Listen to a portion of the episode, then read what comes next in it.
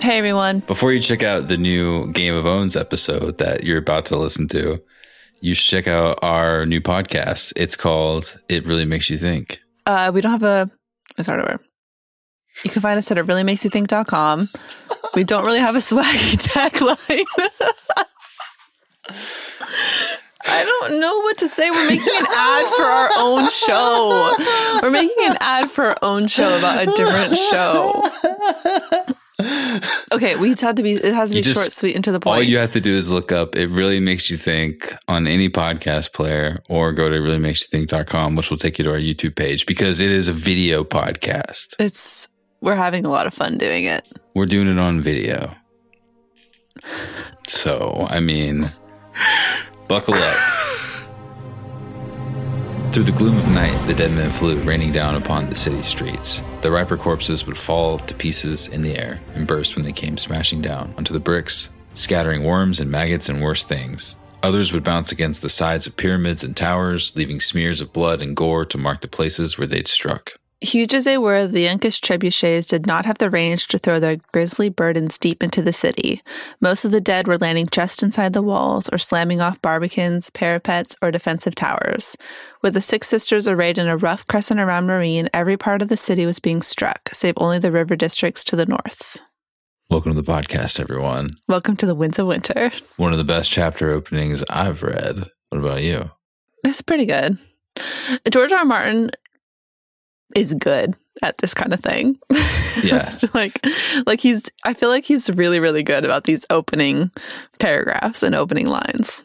Really setting the vibe here. reading this chapter Barristan one it felt like um I don't know if it was just the the whiteness of the the ebook I was reading it off of just the Christmas and the detail of the of the the text or if it was the mathematical perfection of seemingly what Barristan one ended up becoming now in my third reread before the podcast today it just seemed like aha everything has led to this this all makes sense at least for this window inside of Barristan's life we didn't get a full account of the second chapter. I mean, what would we call it? What's the official? They call it just a fan. Everyone's calling it a fan account of the a fan beholding of the fan yeah, reading. or like a fan a fan summary because Yeah. there's no transcript, so it's just like a fan summary. I wonder why someone didn't turn the voice memo app on their phone when that was happening. Uh, I don't know. I don't know when what what year was it, I think it was in 2013. but there might be some rules around that. I don't know. I wasn't there, so I couldn't tell you. But if you're sitting in the audience and George R. R. Martin's like, "I'm about to be reading something," I feel like my brain would be going a million places. Oh, But- definitely. That's why I would be suspicious. That's the second Barristan Selmy chapter that we've gotten released so far. And he did both Barristan chapters at Boskone, both Barristan chapter readings he did at Boskone. So Mhm. there's probably a recording of it somewhere, but it's probably someone who's close to the the sci-fi and fantasy community and is getting some sort of sick pleasure af- off of having it recorded and not releasing it to people. yeah, I. I respect that That's kinda person if that's what the Yeah. deal is. The the fan account was really detailed and it uh, carried emotion in the right places, which I found to be a little bit. I was like, this is interesting. The, specifically, the description of the spears and the way Mhm. that they were set and uh, perfect formation. I've been waiting for a fantasy story, whether it's a TV show, a movie. It used to only be movies, but now I can say whether it's a TV show doing it or whether a book or movies, a formation where uh, the cavalry is running from one side into uh, spears. But like, let's improve on what they did in Braveheart and inside the corners of all of our daydreams. George finally found it. He put it together. The spear that's at the knee level, then at the shoulder level, or I can't remember what the levels were, but the way he described it was perfect. It's kind of interesting though because Barristan One is this build up to a battle that we've pretty much been we've been knowing is coming, um, and then we get the beginnings of this battle essentially through a summary, and so it feels like when you're reading them and you can read the summary in all the places where you can find it. Where do we get everything? Where the uh, Google. Yeah, Google. Great, Talking thank about you. uh, Wars and Politics of Ice and Yeah. Fire, yes. the ultimate Winds of Winter resource that Yeah, our buddy Jeff's put together. That's what I was talking about specifically, but Google also works. Mhm. I'm saying as you're reading through Barristan 1 of Winds of Winter, and we're on the crest of this major battle. And then we get to the fan summary, which is very well put together and has a lot of great detail that we otherwise wouldn't have. It's a jarring moment to be thrust into the battle or the beginnings of this battle through an account that isn't totally accurate and that we can only speculate what things do or don't mean um, about these paragraphs. And so it's kind of an interesting experience to have something legit or a seemingly legit and then have something, not to say it's not legit, but you know what I'm trying to say? Right. Something that's um, just like a recollection. But it has, like I said, some details, some For sure. direct quotes, some stuff that's Better job out. than I would have done. Yeah, no, they did a really good job. I don't know if I trust. I think that this just might be an elaborate ruse by George R. R. Martin. That's why, like, there's certain little highlights of quotes from certain places specifically from it. I mean, my real thought is that a fan summary is dumb because it's like not real. But it feels so real in, in certain places, very specifically. So, how much can we really rely on it? Is the question. I'm That's what I'm trying to say. I'm going to read this. I'm going to read that snippet about the spears. Hold on, link to fan. Are we still looking for who this is? Is it? Was, I thought that you uh, decided or found that it was. Uh, I just trust what you said. I didn't double check your accuracy. Oh, I didn't really. I just saw one person say it was multiple people. But it's kind of like a circular. It's like all linking to each other. That's what I'm saying. Is like I can't really find anything definitive. The choice is yours. Do you believe that Barristan 2 is even close to what actually happens then? Do I think that Barristan Two is us going into battle? Yeah. Do I think we can put any weight onto specifics? No. I think there's a couple highlights, like high points that we can put in here, like Greyjoy is coming at the end, the fact that the battle is happening, but I don't like who's to say? I love the detail also about thinking lowly of the Second Sons. After he had witnessed the Stormcrows riding into battle and cheering for Daario and having that kind of like geeky thing to say about Stormcrows fly, and he thought that he would never again doubt the valor of sellswords. Mm-hmm. I thought it was a fine little detail that set up the uh, the Greyjoys arriving and just added another layer of of sort of being relieved and another last minute sort of turn of the the mind away from uh, potential victory and to make it feel a little bit more twisted and then to to find that the second sons were actually being in some some, some at some level valorous and they were not only engaged and that's why they couldn't arrive or they didn't arrive to help it until that point but they're wrapped up with Victarion Greyjoy and his dudes on the shore which is so much more meaningful and storied than we could have imagined if it would have been a normal conflict. It's just raised a, a level and i liked that the the person that either made that up or the person that was transcribing transcribing they it made it up. from the fan reading or from the reading that George did at Boskone, um, it really moved them enough to transcribe it so well. This collection, I'm guessing, was a collection of uh, different notes from different people because we're we're seeing on on one post on Reddit it links to another post on a a different board. I forget the the name. I think it's just a a form of ice and fire, and it's to a person that was also at the con that said uh, a lot more stuff about it and had a lot more Mhm. details. But like I said, this it stood out to them enough to be moved by it to remember in such beautiful details, or they really wanted to make a lot of people believe something. I don't know. I feel like that's kind of messed up.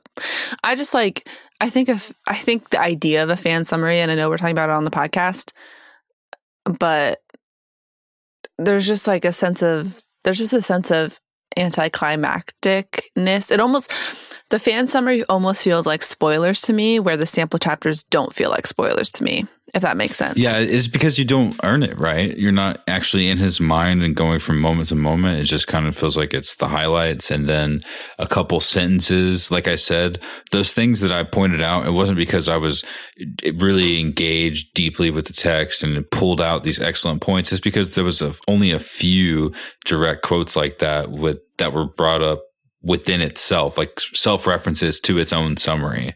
So like that that sort of thing was obvious. But that's what George R. R. Martin gardens within all of his books, this deep level of intricacy. Just thinking about what's happening in Meereen in general, when you when when he's setting up at the beginning of this, the first chapter, Barristan One, when he's showing who's on the side of the or who's on our side of the fight, where they're situated. When he's talking about the trebuchets that are surrounding Meereen and he's talking about uh, the locations of the the extra Giscari legions being on the other side of the Skahazadhan. Like we're getting this this layout and uh, info dump of the situation. He's given us the chessboard to look over and reflect on, and to feel as far as we'd like to feel the the contextual weight of all the emotion that all of this complexity has gathered in this place. But on top of that are all of the weird stories of all the people that are in the actual story themselves that's complicated and mathematically set up to be in some way pleasing or displeasing, sad or really cool. There's a mix of it, a good mix of it right now, Meereen. Post apocalyptic, kind of scary. But he's just out here living hard.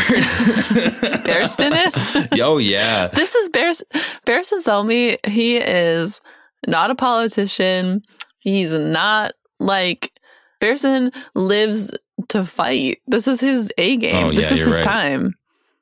I'm excited for him because I feel like this is what he truly thrives at. And so I feel like throughout everything that he's been through in Meereen, especially recently with Dany being gone, and it's just him trying to navigate through the politics and him trying to figure out what the best move is, whether they should attack or keep letting these dead men with disease come into their city gates and th- those are problems that I don't think he necessarily feels like he's equipped to deal with. But you know he is equipped to deal with is to be the first one riding out there ready to fight.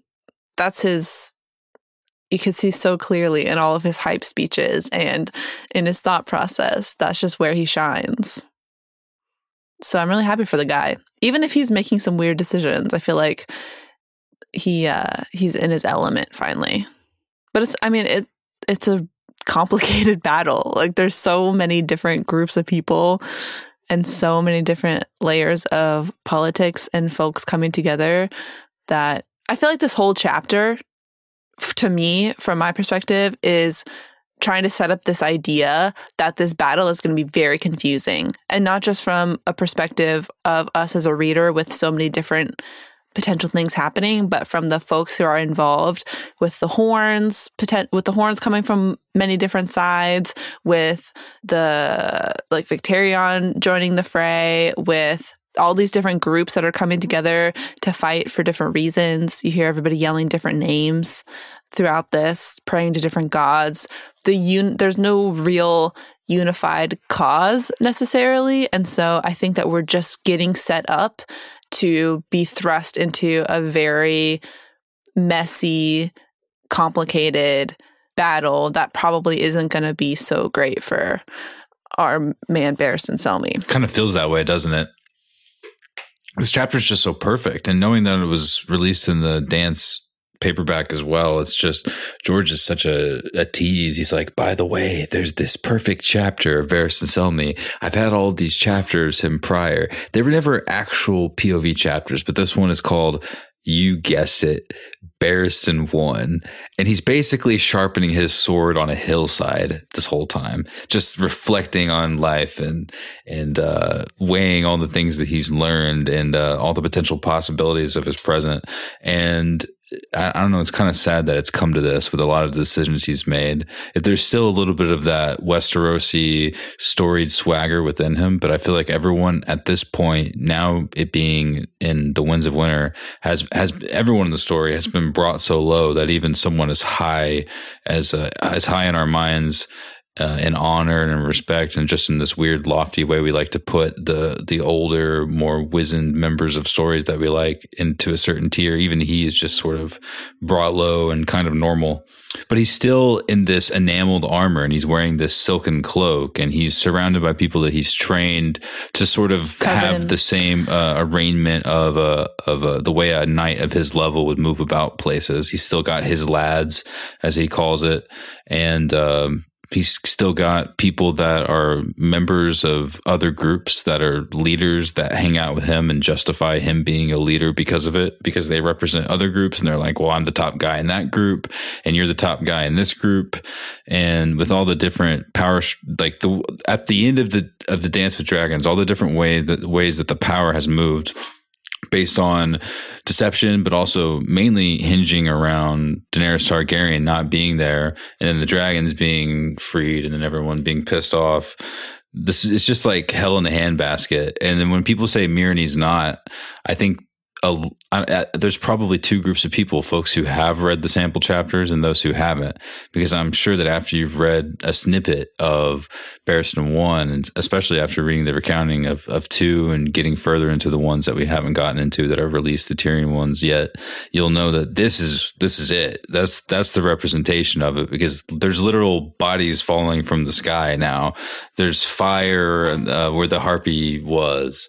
It's uh there's people yell the Tyrion's out here and Jorah is here and bodies are exploding like I said flying through the sky. I mean this is this is the moment. Yeah, and I feel like what what happens in Meereen after this and what happens to people like Barristan and Victarion, I feel like so much hinges on this and politically where we go from here, politically who comes out on top, whether Daenerys even ever comes back here, what this means for then the eventual march onto Westeros.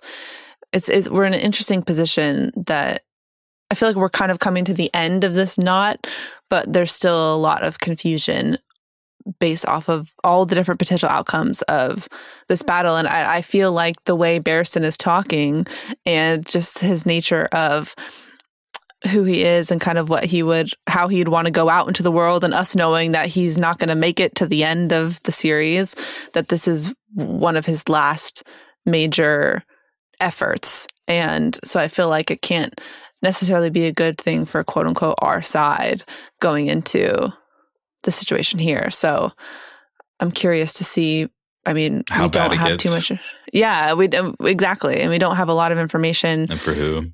From Barristan two, but I just think the thing that I keep thinking about is just the fact that Barristan is setting up this idea that everybody is going to know when to retreat, when to move forward, different battle tactics based off of horns blowing, and he gives the horns to this guy who It's Barristan at least kind of a plan, though, right? Sorry to interrupt. It's at least kind of a plan. it's kind of a plan, but I mean, you think about it, like he gives the horn to this, what's his name? Red, The Red Lamb. Red Lamb, who Barristan doesn't really think very highly of. And so that's an interesting move in my mind. I, I just picture noise and not people not knowing where direction is coming from. And then there's no real plan.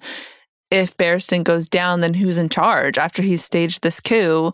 Who picks up after whatever ends up happening from this battle, you know? I feel like it's kind of an interesting and Barristan says somewhere at the beginning of this chapter where he talks about I'm trying to find it how he's not really confident about anything that's going on right now. But he's leaning on the things that he knows about and that he feels Exactly. strongly in.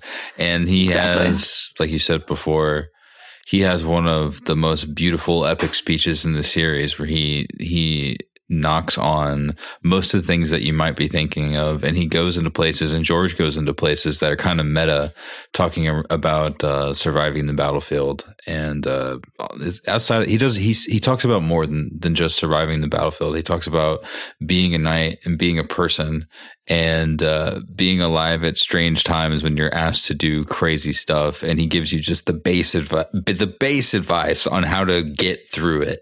And it's so uh, romantic how it, it kind of blends in with the feelings uh, that are mostly related to the seven gods that are, or the seven ideas that are broken into seven gods. It's kind of sweet how that all worked out. Don't you think it's interesting because I think he is really relying heavily on his own like Westerosi background, but and correct me if I'm wrong, aren't most of the people that he's preaching to isn't that a foreign concept to oh, them? Oh yeah, these are all like you said. This is just confusion, and this goes back to uh, just the overall idea of like uh, a lot of things could happen, and a lot of people are just kind of banking on something happening, and so here we go, and so that's the deal he's uh it's it's kind of a lot of this is just sort of ironic the way that this is sort of the Barristan the fated Barristan chapter if he is riding into the sunset the way that it would be happening in Meereen with the bodies flying through the sky and exploding and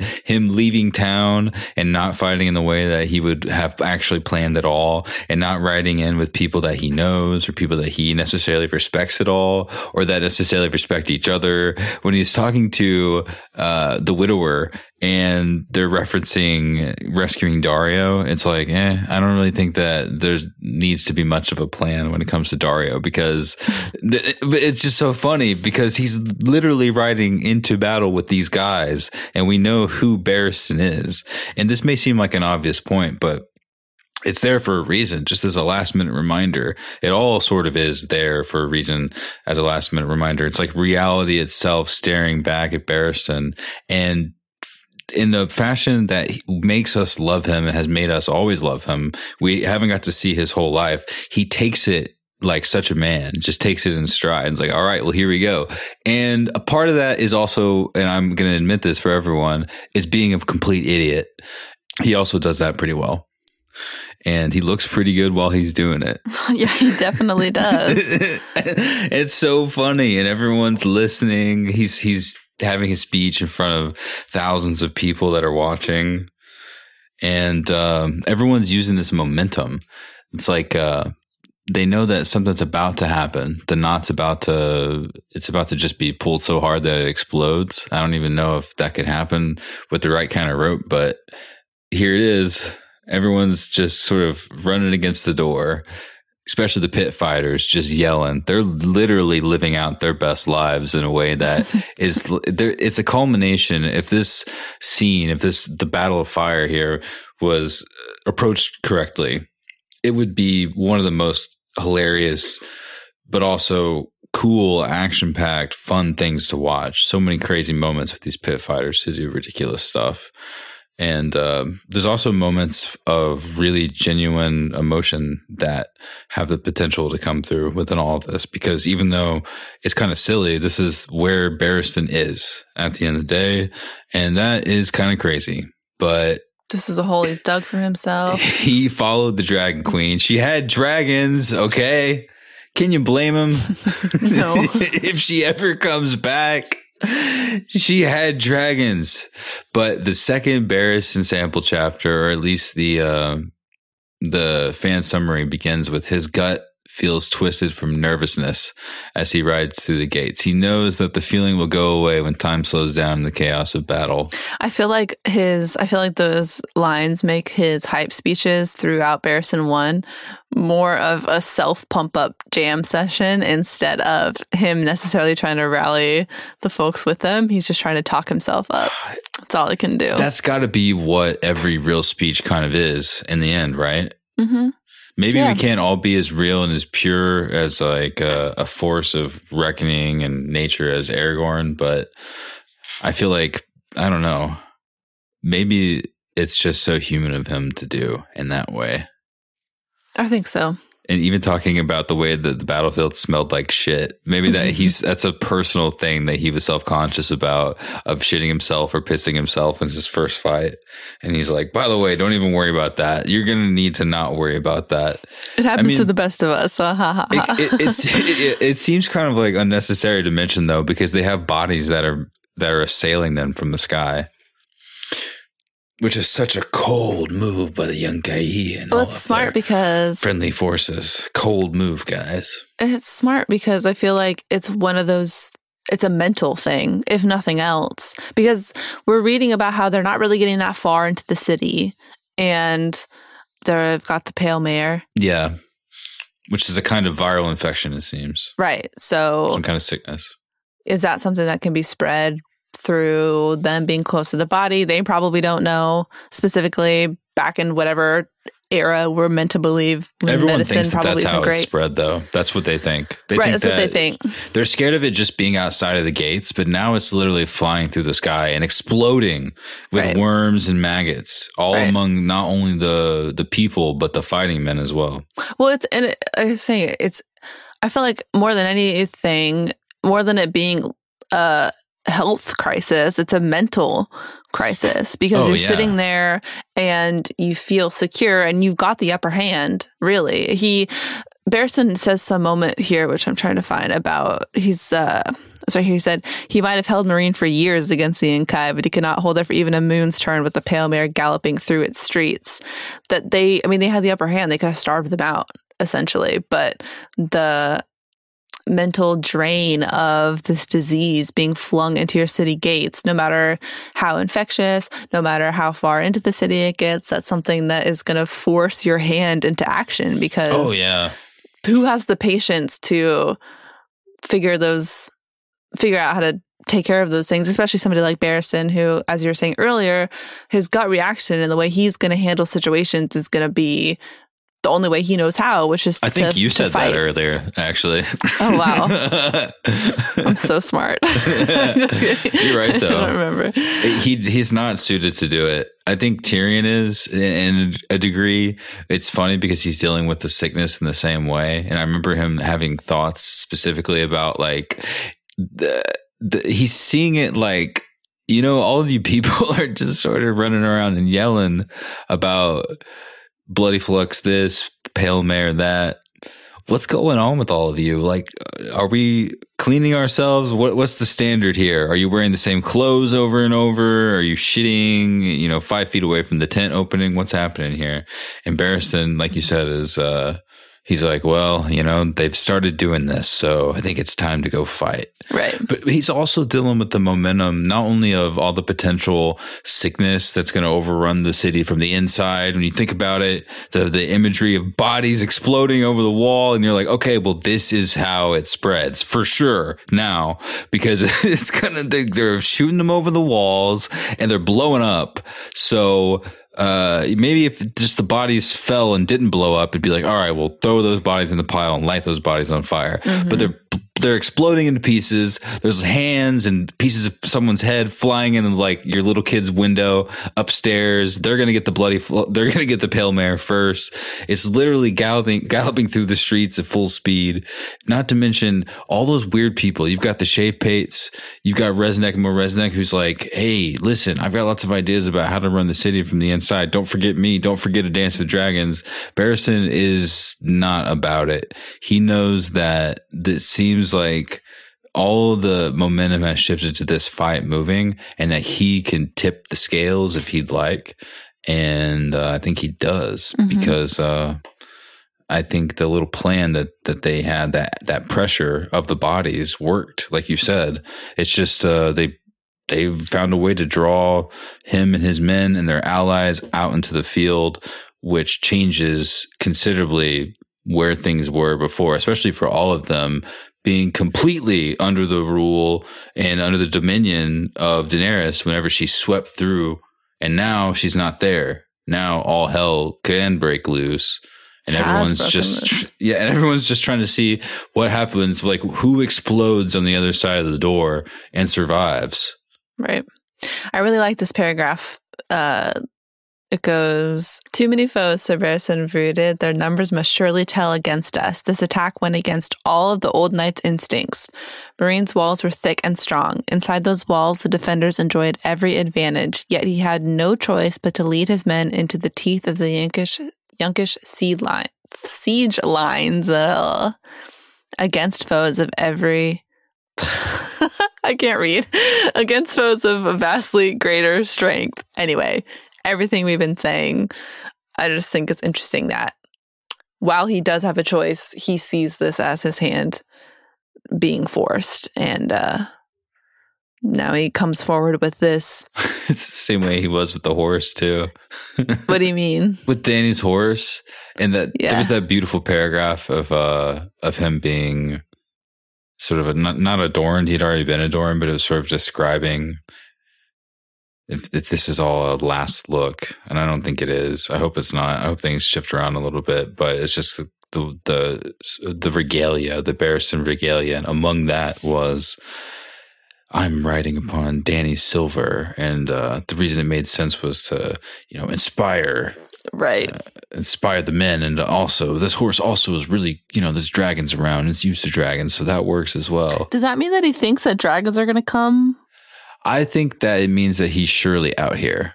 That he's on the horse. Definition of we out here. I am. I've got big Mace Tyrell energy right now.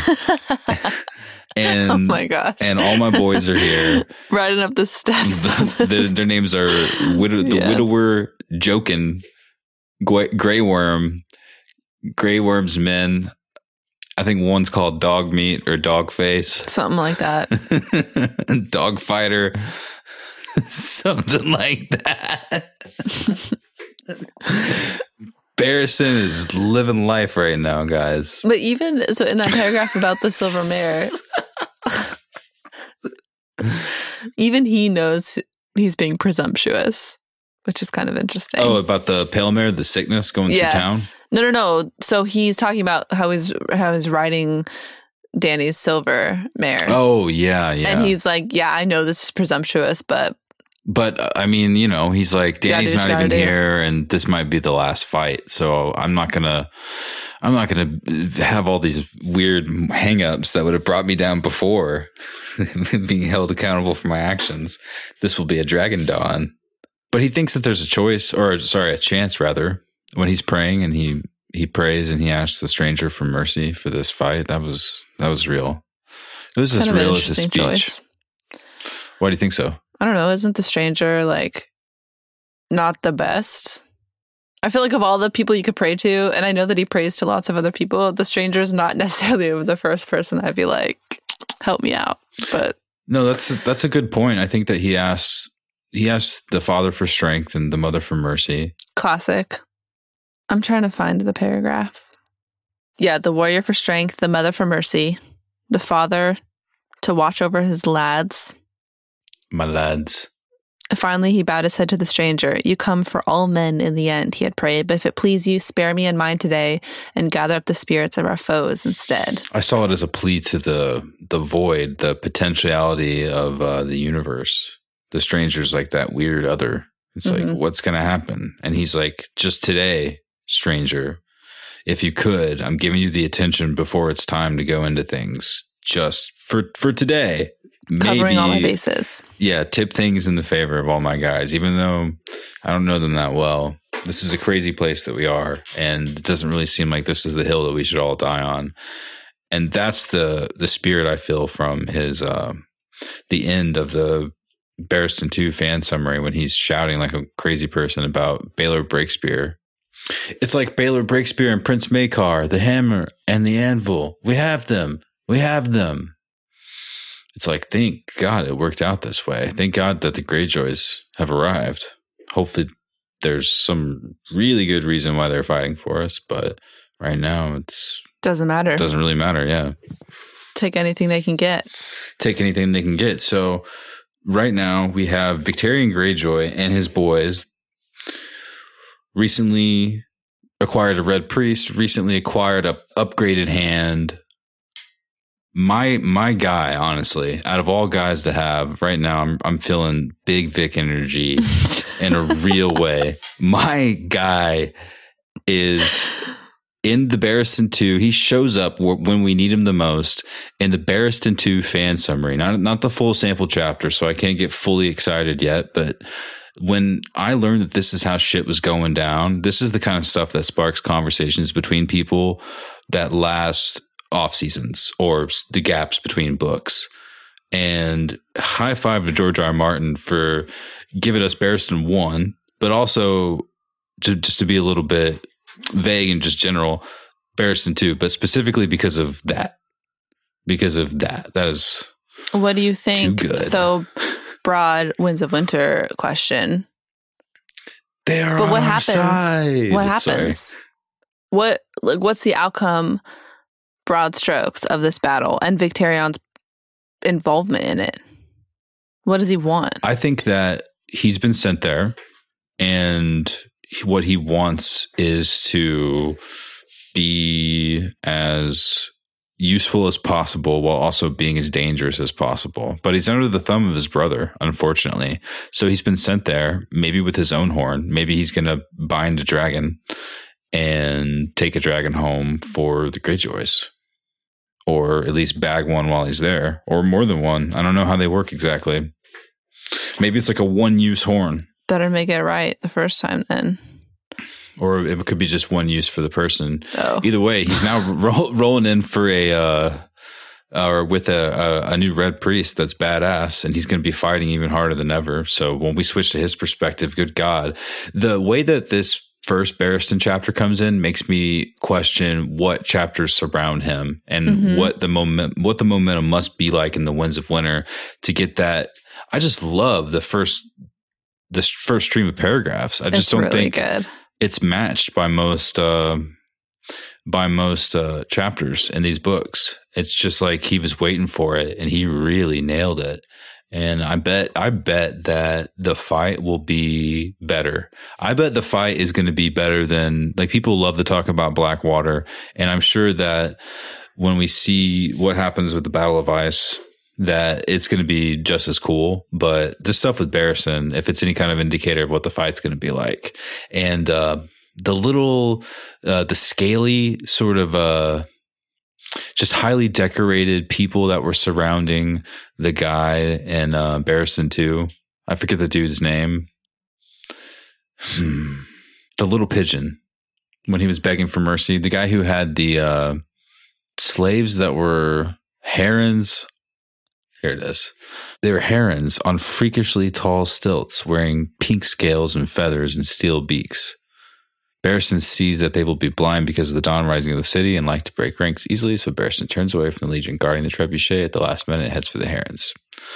In this chapter summary, there is a lot of strategy that is put in, but I think uh, I want to wait for the official summary to tether my emotions too much to what Barristan's decisions are in the battle. You know, I agree. I agree. But the the imagery that I'm getting right now from those weird creatures, and it's just like this this fight's going to be the one, man. I think it's gonna be awesome. You mentioned Blackwater, mm-hmm. which I think is interesting because there is talk and comparison between Blackwater and this battle specifically.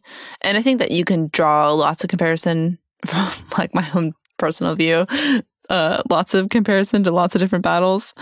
Um, but there are some similarities between the two. And so whatever conclusions we can, whatever we can, conclusions we can draw from that and whoever we're going to put on each side, I guess, can give us some sort of insight on what we think the outcome of a battle like this is going to be. But I just think it's interesting that like the trebuchets are named after ships in the Battle of Blackwater, which is like George taking another level, that symmetry and that parallel thinking up another level. or level. like he's just a guy that and there's only so many ship names out there, you know. I I don't know. Could you imagine if that that was the case? If there was all of this, I this, secretly hope it is.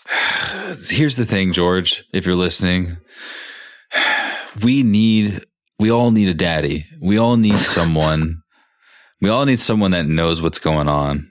And right now, we're all holding on to hope that you got something in this story that we just haven't heard of yet. And uh, this is this is a good time to break something like that out. Is all I'm saying. Yeah, I mean, it, yeah, now's the time. But I just think it's interesting that we've got such a turning point that can be compared to another major turning point in our hearts and in the books. It's good homework, I think. I think that there's an obvious correlation between the two moments and there's similar people involved. Sometimes it's a little bit more than similar, sometimes it's actual. But either way, it's like we come back to the same problems and uh it's funny how the different circumstances that we've gone through leading us ultimately to the people that we are when we're put in these situations uh, in real life it ends up being the reason why things going one way or the other. And so george as a writer his challenge is to build a scenario in which that is happening in his book. And it's definitely happening here on a lot of different levels. And it's satisfying how much it all crosses over. I agree, even if I make fun of it. what, what, what were you making fun of? The fact that there are similarities that I think are silly. the names it's it is kind of a heavy thing but I people say it. like that stuff i think I'm I happy think, for everybody. I think people like that stuff I'm just kind of like annoying. But here's my thing my question for both of us to answer Mhm. on the spot Barristan making it out dead or alive. alive Because he's gonna What about you? he's gonna go eventually. And I think that no matter what happens book wise, it's gonna be way more satisfying than it was in the TV show. I feel like he Barristan is one of those people who really got done dirty by them in the way that his story kind of came to a really abrupt end. And so, you know, I think you were talking about this earlier, but is this his moment or does he still have time? I'd like to see Barristan unfortunately be put in even even more uncomfortable situations. If we're really going to bring humanity as low as low, maybe have Barristan go back to Westeros and be involved in some stuff that makes us respect him much less. Which is sad to say, but is it better than dying? Ooh, what an emotional twist, George. Is it better? Should he have just died in Meereen? Oh, find out in the Dream of Spring. I just kind of like this idea of him sacrificing himself when Daenerys isn't there. Just for the story of it, Just for the it's why like exactly? because it's a bittersweet kind of thing. You know, there's he's stretched so far and so such a roller coaster to get here in every sense of the term, and then he ends up as they're so close to eventually heading back to Westeros. We assume doesn't isn't able to see it through. I think it's like a, a bittersweet kind of situation. Does it depend on him giving up or not? Is it does he lose the positivity where he has the the thirst, the hunger to keep going, I don't and think he's that's ever. and that and that's why he fails, or is he taken out by some random power that is it's unfortunately happened to him? I think it just gets out of his hands. I think it's just. I think that as we've been talking about the chaos that this battle will potentially bring, things just get out of his his hand, and he is put into situations that he typically wouldn't be put into, and it doesn't bode well for him. There's a moment in the fan summary where the red lamb says, "I came for blood, not gold," in response to the little pigeon begging for mercy. He knocks in the little pigeon's head with the his mace, hmm which for people who don't go to museums and look at the arms and armory section or Google what maces are, it's like a club with uh, just a, a complicated. It's like instead of a solid head, it's a head that has a bunch of weird gnarled ends and bits and bobs, and so it's just a really heavy thing that's meant to just destroy shit when it runs into it. Which is a funny just thing if you think about someone making like, uh, what what are we what are we using to fight people with? Like, well, we have swords that cut people, or we have this club that is really heavy and it'll just just break shit open. What do you think about that? The red lamb's like, that's the tool for me. He uh he hits in the little pigeon's head with his mace. Splattering blood all over Barristan and Dany's silver horse. How's that for a visual? Barristan's crisp white and gold get up. Just splashed starkly. And the horse as well. It's going to be a mess. I wonder what the Greyjoys are going to do. like what Victarion's vibe is. Like, how is this battle going to go for him? He's a religious man and he's quite the the one for for tall speech and he doesn't like to feel stupid. That's for sure. God. He better hope that everyone dies in the fight, basically, because there's so many different kinds of people in Meereen. I feel like it's a People win like for him, though. Because he's well, because he's helped out, they're going to be his friend no matter what. Exactly. Like they're he's really rolling in at the perfect time. God, It could not be more perfect for him. I know, but it's if only their voyage had been smooth sailing. If they hadn't been broken up by the storm and all that shit, then I feel like maybe we would be getting a different Victarion Greyjoy. But he's coming with a new Red Priest, this like strangely healed hand. That's like a a weird. I I was gonna say it's strange Peter Pettigrew vibes, but it's like the opposite. He's not a scared guy. He just has a really strong hand, and he, he really, I assume, will want to use it. So I can't wait to get a paragraph of description that describes.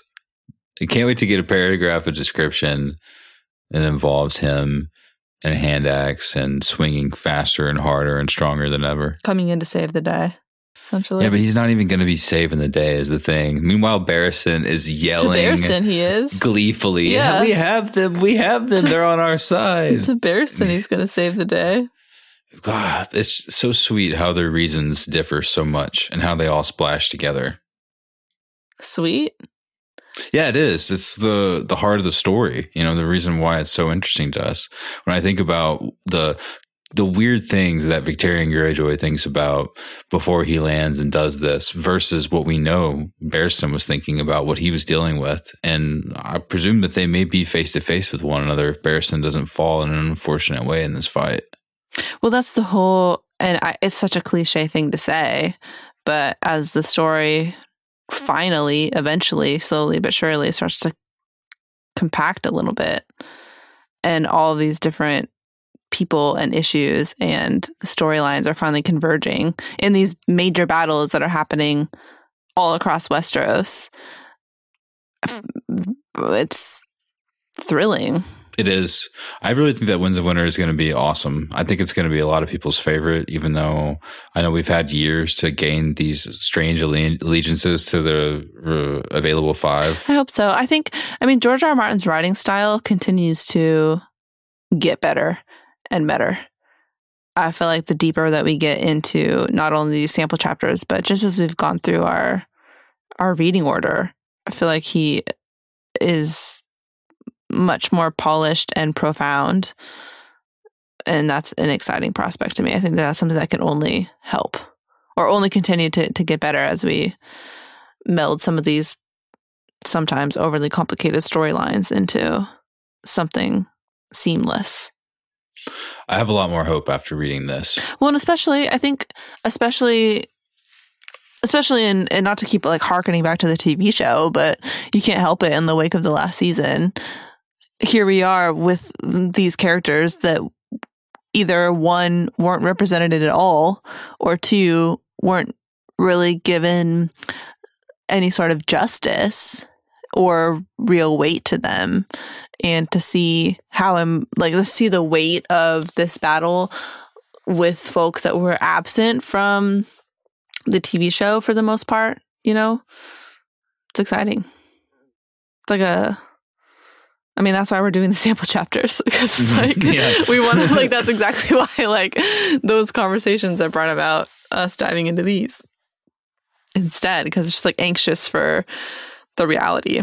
I, I just don't know why we didn't have this kind of Meereen for the longest time. It just feels like uh, it re- he just really brought the flavor of his his state of mind and his point of view chapter. And of course, it makes so much sense because he's a he's a different person in those other stories. Just like it, our other character, just like when Ariane is in Dorne, it's different than like we discussed in these first Winds of Winter sample chapters with Ariane one and two. That's a different person that we met and she's doing a whole new thing. And it's the same with with Barry here. He the Queen's Hand, where he was making some pretty serious decisions, was the last time that we were with Barristan, and now we're with him in his own title battle. chapter.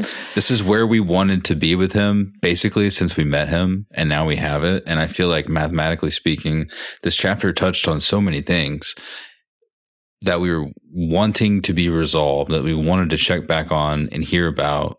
And they did it. He did it consistently in a, in a Barristan Selmy way and a lot of those issues I didn't know I wanted to see through his point of view, and I really liked. And it's his own dang chapter. Nobody else is in the title. So, owns of the chapters. I'm trying to think about. I don't know if I have an own for Barristan 2. I'm going to do it. Also, when Winds of Winter comes out, we're going to be giving different owns for the same chapters. That's true. Crazy. I think that's okay. I mean, I just say bring bring it on. I think it's I think okay the more, too. It's the more the merrier. Funny. You go first, ladies first. I want to be nice. Oh, so sweet of you. Oh, thank um, you. I'm going to give my own to this moment that is in the middle of his speech near the end of the chapter when he says, Some men, mm, some men die in every battle, more survive. East or west, in every inn and wine sink, you will find graybeards endlessly refighting the wars of their youth. They survive their battles, so may you. This you can be certain of. The foe you see before you is just another man, and like as not, or and and like as not, he is frightened as you. Hate him if you must, love him if you can, but lift your sword and bring it down, then ride on. Above all else, keep moving. Yeah. This getting me amped. I mean, there it is. That's some ultimate advice right there. I'm not giving my own to Barristan 2 because I don't think it counts. okay. That's fair. that was a good own for your first one. I feel like we can't go through this episode without reading his whole speech, but I, I need you all that are listening to just go read it. It was that good. For Barristan 1, my own is to this paragraph, or it might have been two, but it pasted from my book as one paragraph. I was really struck by emotion when I read it, and I immediately was like, and I haven't felt that way in a long time. I was immediately like, this is my own. Okay. Sir Barristan turned in the saddle. Cat, Goghor, Camarron, your men will follow afoot. You are known as fearsome fighters frighten them. I can't read this the way that he's saying it. I would feel very silly. But also reading it sounds very frighten them. You are known as fearsome fighters. Frighten them, scream and shout. By the time you reach the Yunkish lines, our horsemen should have broken through. Follow them into the breach and do as much slaughter as you can. Where you can, spare the slaves and cut down their masters, the noblemen and officers. Fall back before you are surrounded. Goghor smashed a fist against his chest. Goghor, not fall back. Never. it's just like, oh yeah. Deliver me those moments in a in a tightly well decorated package or in a loose one. I pretty much will take them in all shape, shapes and sizes. I feel like I just wish that we could see him give a speech like this on screen. Uh, yeah, that would have been pretty cool, actually. Damn. But you can't have everything. That would have been a different kind of thing for people. They would have liked it for different reasons. It's sort of how the the King of the North moments yeah. are uh, kind of a, a, a heartbeat raiser for a second for people. If they would have went down an unexpected path where you're like, I don't, I didn't know this was going to happen, and the music wasn't cheesy, and the camera angles that were, uh, you know, creative but not too creative, like not too low, and uh, they were kind of patient, and they had, uh, which I mean, like not switching to a bunch of different angles, and they had Barristan Selmy delivering this speech or a speech like it, that would have been cool for other reasons. That would have been like a different kind of cool in Game of Thrones. Damn yeah, it, it would have been legit, but it's okay. Like I said, you can't have everything. But we can whine about it. Yeah. and my second own, because why not? I'm not afraid. The Red Lamb's voice was loud, almost to the point of shouting. Should I die, I will go before the great shepherd of Lhazar, break his break his crook across my knee and say to him, let me try it again. Should I die, I will go before the great shepherd of Lhazar, break his crook across my knee and say to him, Why did you make your people lambs when the world is full of wolves? Then I will spit into his eye. Sir Barristan smiled. Well said, but take care you do not seek death out there, or you will surely find it. The stranger comes for all of us, but we need not rush into his arms. At first, I was just collecting that first part that the Red Lamb was saying about the Shepherd of Lhazar, I was like, what a haughty way to carry about your life before running into sure mortal peril. The moments of bravery are going to have to be outstanding after the moment you guys run in. You're going to be stuck in it until the fight is over or you'll be dead. And he's like, I would spit in that guy's eye. But don't run too quickly into the arms of the stranger. Exactly. And then this this other piece of wisdom to come after I thought that the the confidence and I was just interested by this guy's fire. And then here comes Barristan to temper it. And it was just well, well done. You should keep reading stuff. This own, these owns brought to you by marijuana. I don't know what to say. it's okay. I'm also distracted because I forgot to gather owns. Really, Yeah, but I'm there. I got them now. Roger that. All right. So You mind sending I'm them to me? I just sent them to you. Thank you. Where'd you send them? to both emails that you own. Oh, that's good. Got him. Those were our owns. I wish Hannah would have given an own for the uh, Barristan 2 excerpt, or sorry, fan I just, summary, like- but I know that I don't think. Yeah, it doesn't she'll count. be there in the future, right? You got us in the future. I just feel like. I just feel like it doesn't count. Is that? Am I copping out? I don't know. I don't want to do it. I don't think that's a cop out. That's fine. I think you're entitled to your opinion. Thank you. Isn't that what a crazy take I just had? About I'm entitled to my own opinion. yeah. Honestly, yeah. All right, everyone. We asked, you delivered. Time for owns. From Ben Smith at Sir Benjamin on Twitter. Barry one own to Selmy for remembering what the White Bull, which is Gerold Hightower, would have said and for attacking anyway. And Barry two own to the Ironborn for showing the F up. Oh, an honorable mention to Selmy for the Blackfire Rebellion reference, Baelor and Maekar there at the end. At Brendan B. Fish, the one and only, quotes, It's like Barlow, Breakspear, and Prince Maekar, the hammer and the anvil. We Barlow. have them. Wait, did I say it wrong? No, I think that you copied it right, but it says Barlow Oh, instead yeah. of Baelor. I like that. It's like a wa- the Wire, Song of Ice and Fire. Oh, yeah, that's funny. Okay, let me start over. Baelor. Got it. I knew that. Anyway, You got to say it how it's written. I love Barlow. I know, putting Jeff on blast. Next from at Brendan B. Fish. It's like Baelor Breakspear and Prince Maekar, the hammer and the anvil. We have them. We have them. From Meyer twenty seven. I got to reread it and get back to you. Which I just thought was fair funny. enough. Yeah, no, fair enough. I know you retweeted it, but I LOL'd. No, it's good. Fair enough. Um, Caitlin Hess says, My son's middle name is Barristan. The show did not do him justice, so it's kind of a bummer now. The show did not do him justice, but this this chapter gives us hope again. That is an awesome middle name, by the way. and last but not least, from Wow Pamplona. Even now, oh, let's try this again. This one deserves a, a real shot. At, even now, I could cut through the five of you like carving a cake. all night. Not my best Barrison, but I'll be here until uh, the end of the books. So I'm probably you'll probably get another shot at that. I'll be old and bold, but please, George, give me your best. Selmy's faith. And that's it. If you want to send That's in it. your own, Those are your owns. if you want to send in your owns for Barrison 1 or 2, or if you want to send in your owns for any of the other sample chapters, you can find us on Twitter at Game of Owns or on Facebook or on Instagram at Game of Owns. That's right.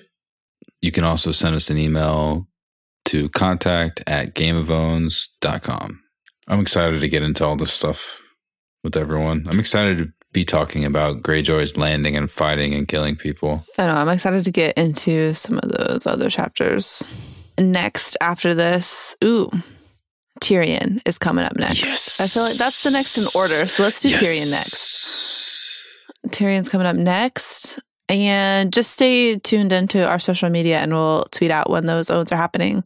But Tyrion be coming next. Uh, by the way, I did the math and we've converted 1% of Game of Owns listeners to the new Ooh, ooh. podcast so far. the one the one percent.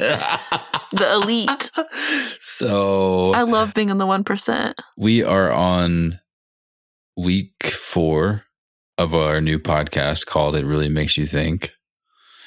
And we're having a really good time, and we'd love for you to listen to that show. So check it out if you haven't checked it out yet, and subscribe to it on iTunes or Spotify or on YouTube. And uh, Come hang with us. so, got to reread it, and then we'll get back to you. We will be back in a couple of weeks and we'll be talking about the next sample chapters of Winds of Winter. We'll be getting into Tyrion. We'll stay on that Winds of Winter grind. So we will see you soon.